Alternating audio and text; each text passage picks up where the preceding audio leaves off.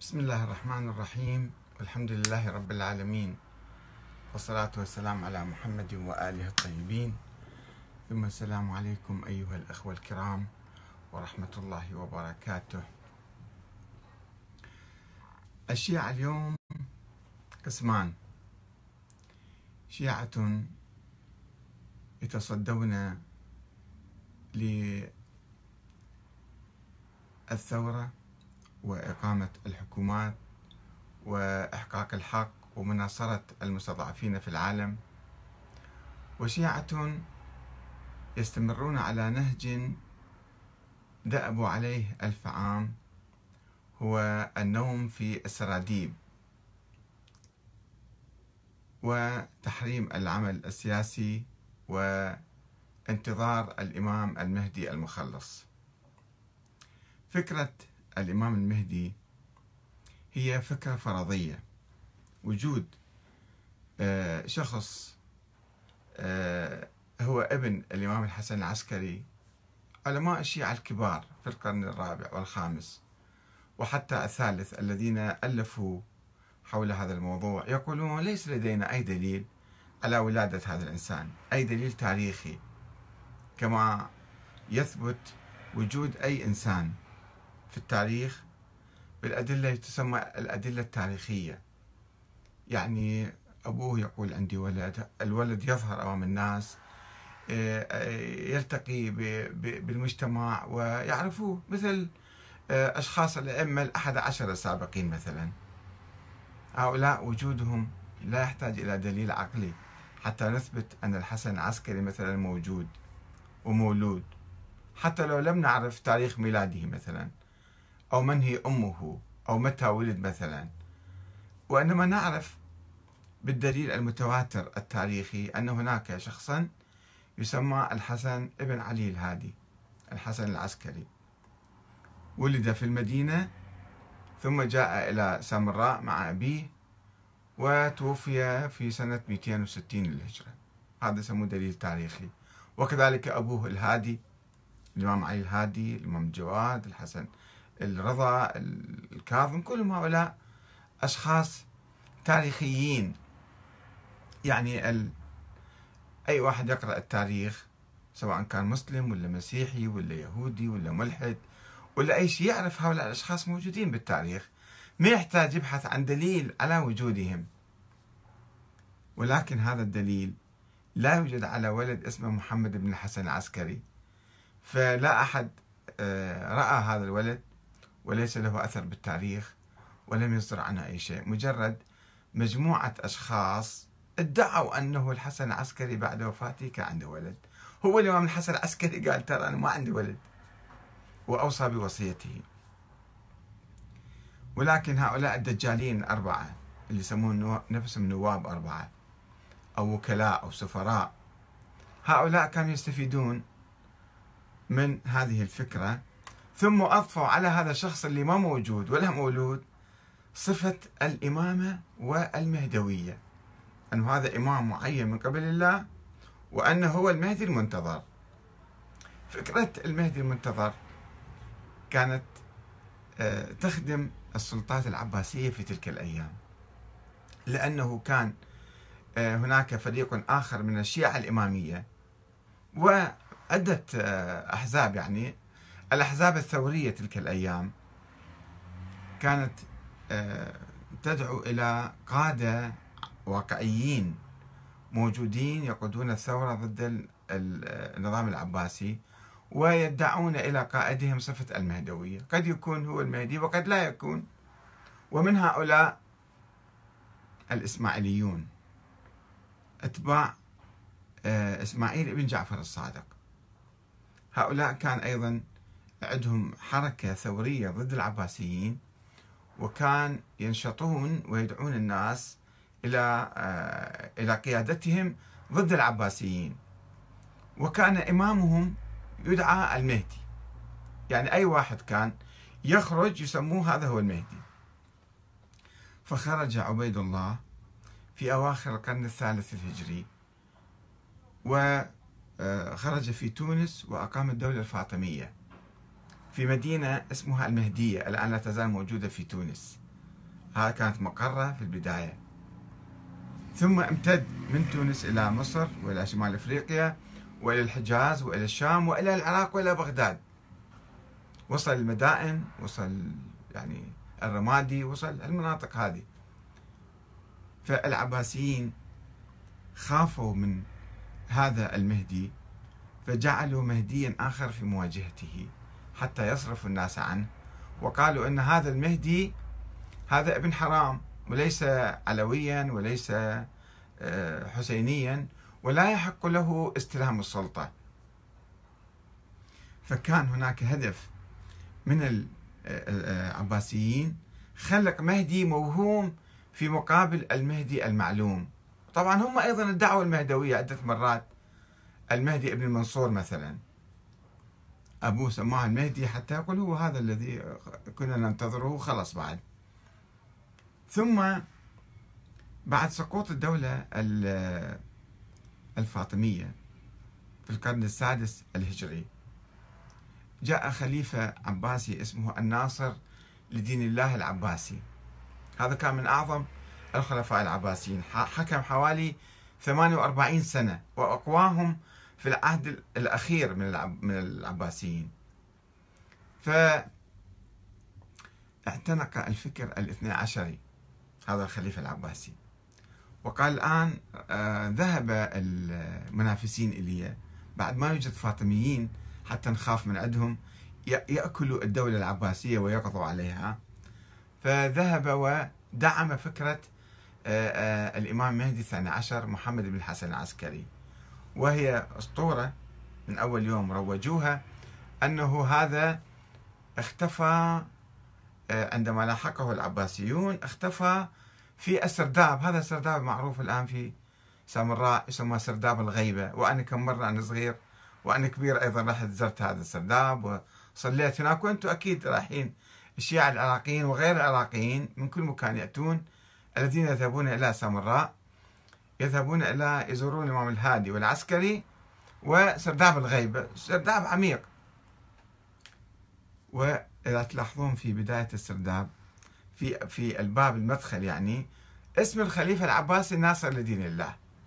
هو الذي بنى هذا السرداب وأيضا أنزلوا تحت شوفوا المنبر القديم أيضا اسم الخليفة العباسي موجود على هذا المنبر. لماذا الخليفة العباسي يهتم بحفر هذا السرداب العميق وهو يعرف أنه لا يوجد أحد فيه. يريد أن يدخل الشيعة الذين يؤمنون بالاثنى عشرية في هذا السرداب ويلقي عليهم حجرا حتى لا يخرج أحد منهم ويقوم بثورة. وهو الذي نشر كتاب الصحيفة السجادية. أول مرة صحيفة السجادية لم يكن يعرفه أحد من العلماء السابقين فهذا الخليفة العباسي قال أن هذا تراث من تراث الإمام زين العابدين عندنا. وفي بداية الكتاب مقدمة الكتاب يروي هذا الحديث. كل من كل راية قبل راية المهدي فهي راية ضلالة وصاحبها طاغوت يعبد من دون الله. لماذا يبث هذا الفكر؟ حتى يمنع الناس من الثورة ومن الحركة ومن معارضة النظام العباسي. وهو قال أنا أنا 12 أنا أؤمن بالأئمة 12 ما في مانع لأن الأئمة غير موجودين. فماذا يمنع أن هو يتبنى هذا الفكر؟ ما يضر شيء بالعكس ينفعه ويمكن يكسب بعض الناس من وراءه.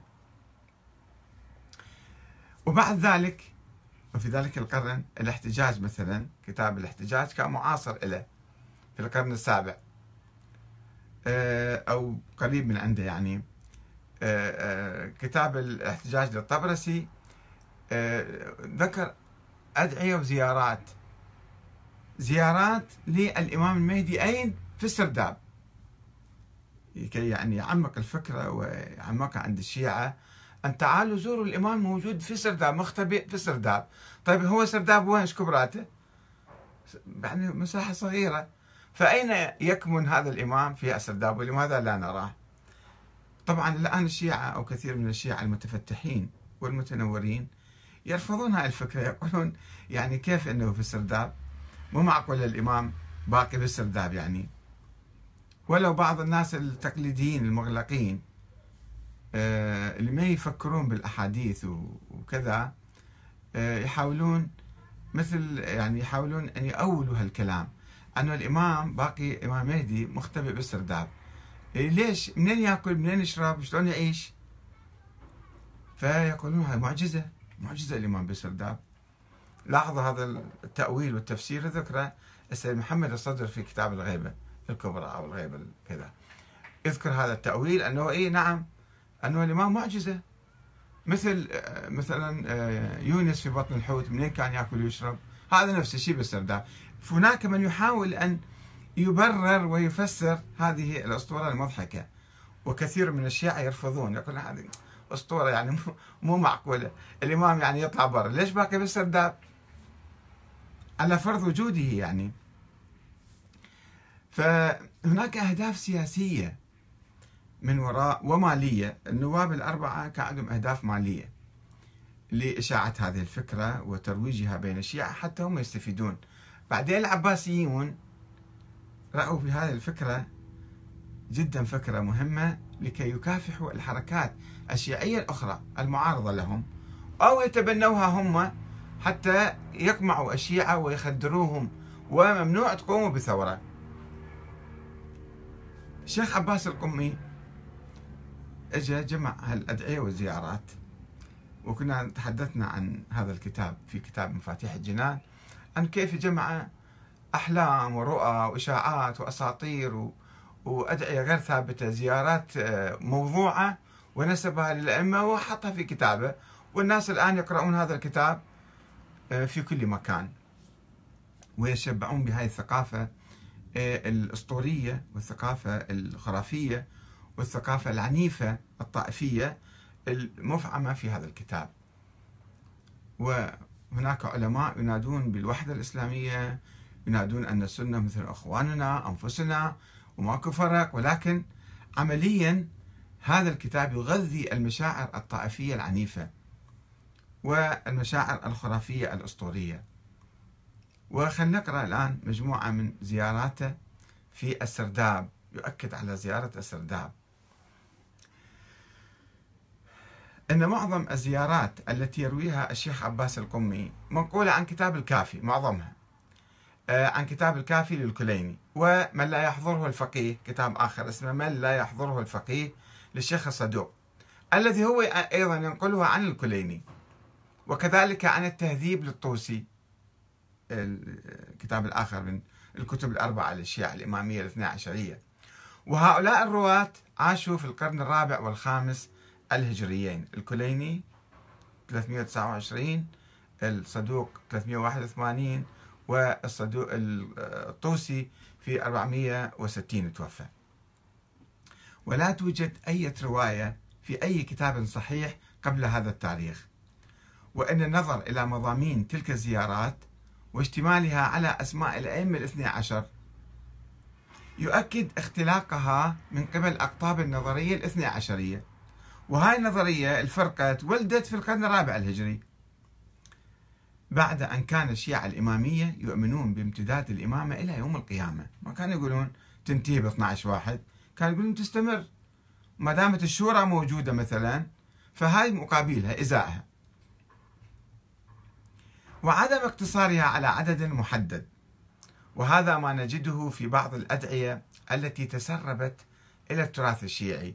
ووردت حتى في مفاتيح الجنان كما في الدعاء لصاحب الأمر. صاحب الأمر كان مطلق ما كان محدد بشخص معين في القرون الأولى. الذي جاء فيه اللهم صل على ولاة عهده والأئمة من بعده. والأئمة من بعده. الناس يقرون الدعاء وما يلتفتون ما ينتبهون هذا شنو دي, يقول. وبلغهم آمالهم ذول الأئمة يعني. وزدهم في آجالهم وأعز نصرهم وتمم لهم ما أسند ما أسندت إليهم من أمرك وثبت وثبت دعائمهم.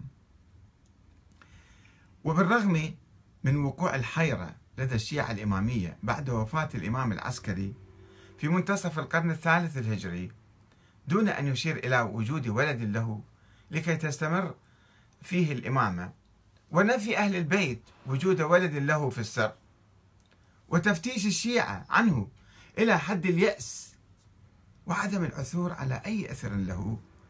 فإن بعض الدجالين ادعى وجود ولد للإمام العسكري وغيبته في سرداب داخل البيت ولم يكتفوا بذلك. ألفوا قصص طبعا حوله أنه كيف الشرطة هاجموا الشرطة العباسية هاجموا البيت وشافوا الإمام يصلي وصار بحيرة ماء أسطورة.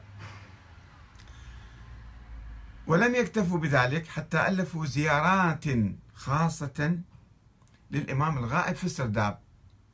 ونقلوها عنه. منين جابوها؟ من هو الإمام؟ قالها. صار دور هنا عندنا. كما ينقل ينقل عن محمد الحميري أنه خرج إليه من الناحية المقدسة يعني الإمام يقصد. ولكن الملفت في بعض تلك الزيارات هو أنها تحتوي على شكوى بطول الغيبة. واختلاف الناس وشكهم بوجود الإمام الغائب. يعني أنه ألفت بعدين مما يرجح الظن باختلاق تلك الزيارات في قرون متأخرة مو منسوبة لهذا محمد الحميري اللي كان معاصر أو قريب مثلا من الغيبة الصغرى أو حياة الإمام. فشوفوا يعني في تناقض لو واحد انتبه إليه يكتشف هذا التناقض. يعني أنه هذه الزيارة مؤلفة بعد قرون طول الغيبة. يقول الشيخ عباس القمي في باب زيارة صاحب الزمان. ثم انزل السرداب. انزل بالسرداب روح. وزره يعني انت روح نام بالسرداب جوا. مو بس تزور فكرك وعقلك ما يروح ينام بالسرداب. وزره عليه السلام بما روي عنه نفسه الشريفة. روي نفسه يقول زوروني إليه. كما عن الشيخ الجليل أحمد بن أبي طالب الطبرسي في كتاب الإحتجاج هذا في القرن السابع كما قلت لكم أنه خرج من الناحية المقدسة إلى محمد الحميري. ينقل هذا. بعد الجواب عن المسائل التي سألها إذا أردتم التوجه بنا إلى الله تعالى وإلينا فقولوا كما قال الله تعالى. ويجيب الزيارة بعدين. والمعروف أن الطبرسي عاش في القرن السابع فكيف نقل عن الحميري من ذاك في القرن الثالث مثلا أو الرابع؟ وهذا في القرن السابع 400 سنة فاصلة بيناتهم. الذي كان يعيش في القرن الثالث الهجري أو الرابع. ما لم ينقله السابقون عنه. فشوفوا يعني أنه هذا الطبرسي أو ناس جهات استخبارات في زمانه هي اللي مؤلفة الزيارة هذه. وينقل القمي زيارة أخرى عن الكتب المعتبرة يقول. أنا أنقل عن الكتب المعتبرة. دائما هذا كلامه. وقد جاء فيها السلام عليك يا حافظ أسرار رب العالمين. شنو هو سكرتير أسرار؟ يعني الله عنده سكرتير حتى يحفظ أسراره. حافظ أسرار يعني بالكلمة الحديثة سكرتير. سكرتير يعني سكرت يعني سر. هو يعني صاحب السر. فشنو الإمام؟ مهدي صار سكرتير؟ الله يعني السلام عليك يا حافظ أسرار رب العالمين. والله شنو عنده أسرار؟ هو ما يريد يقول لنا إياها إنه مثلا. ما جاب لنا القرآن وخلص بعد ما عنده شيء جديد يعطينا إياه. الله ما يريد هذا الشيء المعلوم أعطانا إياه للبشرية إلى يوم القيامة. فالإمام أسرار حافظ أسرار رب العالمين كيف عرفها؟ وكيف التواصل بينه هو نبي شنو ينزل عليه وحي؟ شوفوا شوي واحد لو يفكر يكتشف هذا الزيف والدجل. والابتداع والاختراع في القصص الخرافية هذه. السلام عليك يا معدن العلوم النبوية. يعني شنو معدن العلوم النبوية؟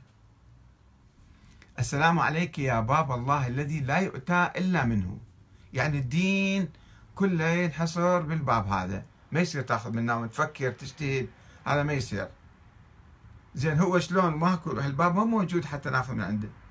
شفتوا لكم واحد راح مجتهد. توسل بالإمام مهدي وشافه وأخذ من عنده الدين. ما شيء مو موجود. مو حقيقي الكلام هذا. السلام عليك يا سبيل الله الذي من سلك غيره هلك. الشيعة ألف سنة سلكوا هذا السبيل وناموا ونامت عليهم طابوقة مثل ما يقولون. وكانوا يقولون السياسة حرام والدولة حرام والثورة حرام والحكومة حرام ولازم نقعد ننتظر الإمام المهدي إلى قبل خمسين سنة. وأنا أتذكر الحوزة كان هذا الفكر منتشر فيها. كربلاء والنجف السلام عليك.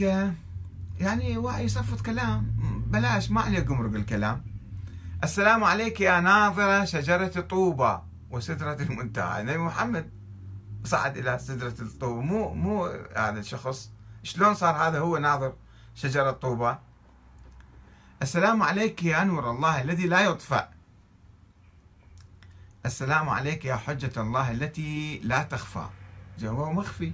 صار له 1200 سنة مخفي وما شافي. ولا أحد ملتقي به ولا أحد شافه. شلون هذا النور؟ نور الله الذي لا يخفى. يا حجة الله التي لا تخفى.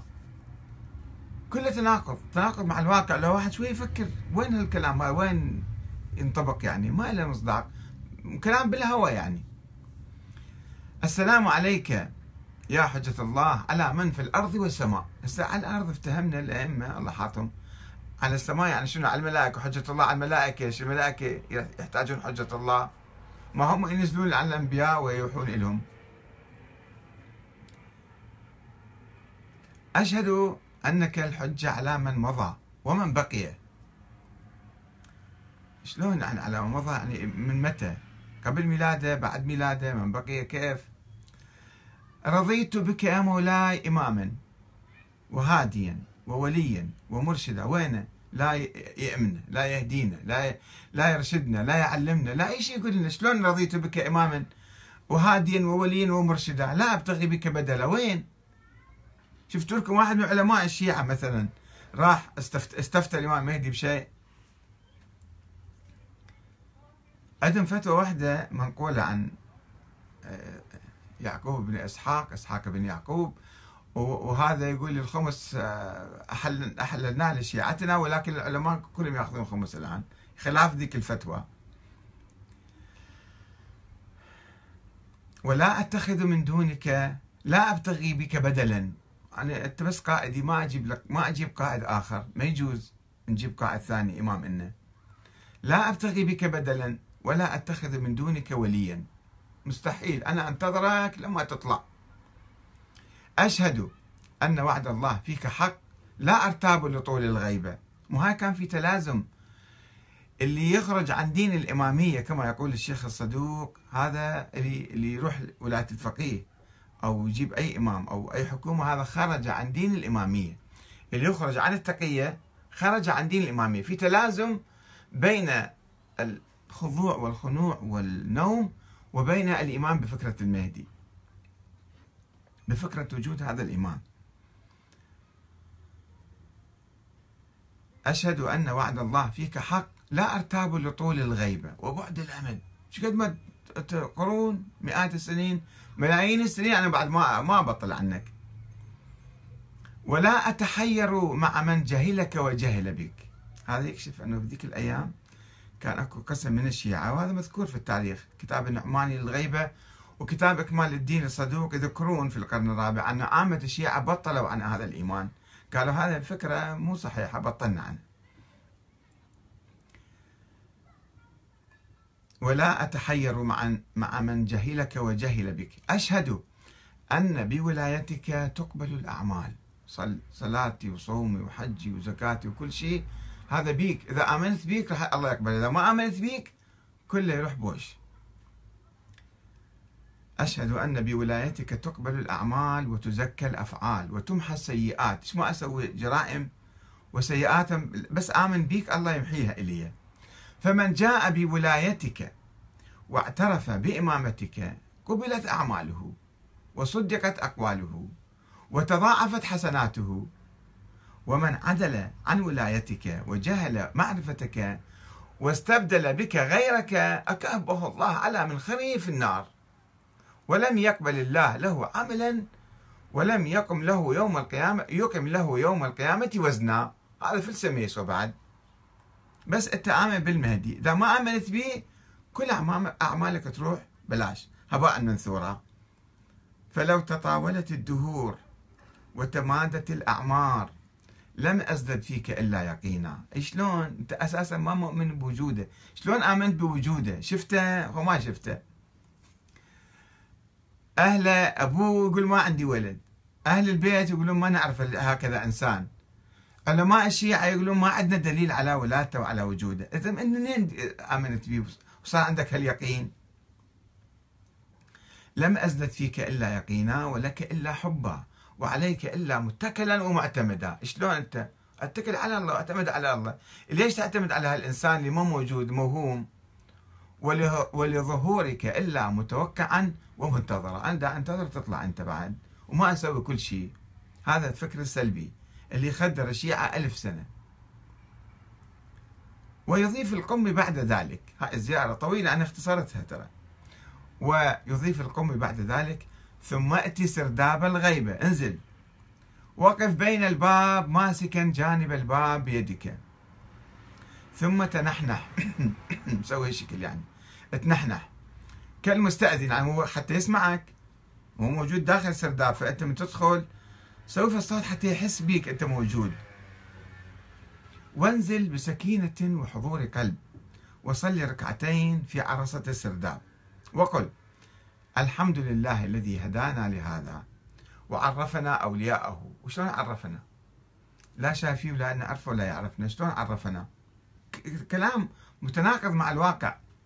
وعرفنا أولياءه وأعداءه. وفقنا الله لزيارة أئمتنا ولم يجعلنا من المعاندين الناصبين. إذا أنت ما آمنت بهذا الإنسان فراح تصير ناصبي. ولا من الغلاة المفوضين. ولا من المرتابين المقصرين. الحمد لله الآن جماعتنا كثير منهم صارين غلاة مفوضين علنا يعني بدون استحياء وبدون خجل. ويقول لك هو يدير الكون بعد كل هذا.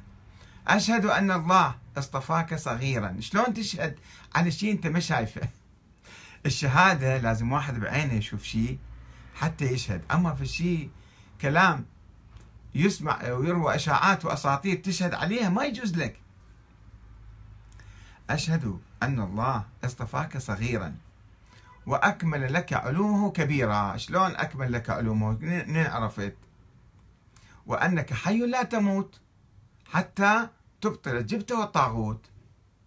كيف يعني؟ ترجع للتاريخ لورا. اللهم طال الانتظار وشمت بنا الفجار وصعب علينا الانتظار. إيه ليش تنتظر؟ من قال لك؟ من دز عليك؟ روح اعمل استوي هذا القرآن أمامك. واعمل فيه وعيش سعيد. لماذا تنتظر شخصا موهوما لم يتزع 1200 سنة؟ ومن الواضح اختلاق هذا الدعاء أو هذه الزيارة في وقت متأخر كما يقول يعني كما يرد في نفس الزيارة بعد طول الانتظار طول الانتظار وشماتة الفجار وأنه ليس دعاء مرويا عن أئمة أهل البيت. ومما يؤكد ذلك رواية القمي شيخ عباس القمي في مفاتيح الجنان لكثير من زيارات السرداب. مو زيارة واحدة عدة زيارات يروي. عن كتاب مصباح الزائر لابن طاووس الذي كان يعيش في القرن السابع الهجري. ورغم أن الزيارة السابقة تشير إلى وجود الشك والارتياب في وجود الإمام الغائب يقول أكو ناس شاكين ومرتابين وكذا تتضمن المعنى هذا. إلا أنها لم تحاول إثبات الأمر. طيب جيب لنا في الدليل على أن هذا مولود أو موجود فالشيء يعني. بس تتكلم الشكل يعني وإنما تقفز عليه بحمد الله الذي لم يجعلنا من المرتابين المقصرين. بس هذا هو كفاية يعني. وفي هذا الإطار من النقل الحشوي البدعي يضيف القمي في كشكوله اللي يسميه الباقيات الصالحات. هذا من الكشاكيله الملحق بكتاب مفاتيح الجنان ما يلي. وقد حكى الشيخ رحمه الله في كتاب النجم الثاقب حديث بناء جامع جمكران. هذا الشيخ الطبرسي أيضا ذكر هذا الشيء. اللي هذا في المسجد كان بالقرب من مدينة قم الإيرانية بأمر صاحب العصر عليه السلام. وقد أتى ذلك الحديث أنه قال للحسن المثلى الجمكراني فد واحد اسمه الحسن المثلى في قرية خارج قوم. هذا شاف الإمام بالطيف بالمنام أنه قال له تعال ابني مسجد في هاي المنطقة. قل للناس ليرغبوا في هذا الموضع. خلي يزورون هذا المسجد. وليعزوه وليصلوا فيه. وهذه الكلمة مروية بنصها عنه عليه السلام. هكذا يقول شيخ عباس القمي. فمن صلاهما ركعتين فكأنما صلى في البيت العتيق الكعبة يعني. بعد ما يحتاج تصرف فلوس وتروح تعب نفسك وتاخذ فيزا وتروح للسعودية. فأنت روح المسجد جمكران وصلي. هذا هذه رواية قديمة صار لي ما أدري كذا مئات السنين. في العقود الأخيرة إجوا ناس انتبهوا لهذه الشغلة. قالوا خوش شغلة لطيفة هذه. فخلي نسوي هذا المسجد نحييه. فقاموا كبروا وسعوا سووا مسجد ضخم جدا. وقاموا يجيبون ناس من كل مختلف إيران مختلف المدن الإيرانية. الشباب تعالوا زوروا هنا هذا مسجد الإمام المهدي. الإمام المهدي أمر بالصلاة فيه وبناء هذا المسجد. وبعدين شنو عندكم حوائج؟ جيبوها كتبوا رسائل. هناك أكو بير حافرين فذبوا رسائلكم في هذا البير. الإمام راح يقرأ رسائل يحل مشاكلكم.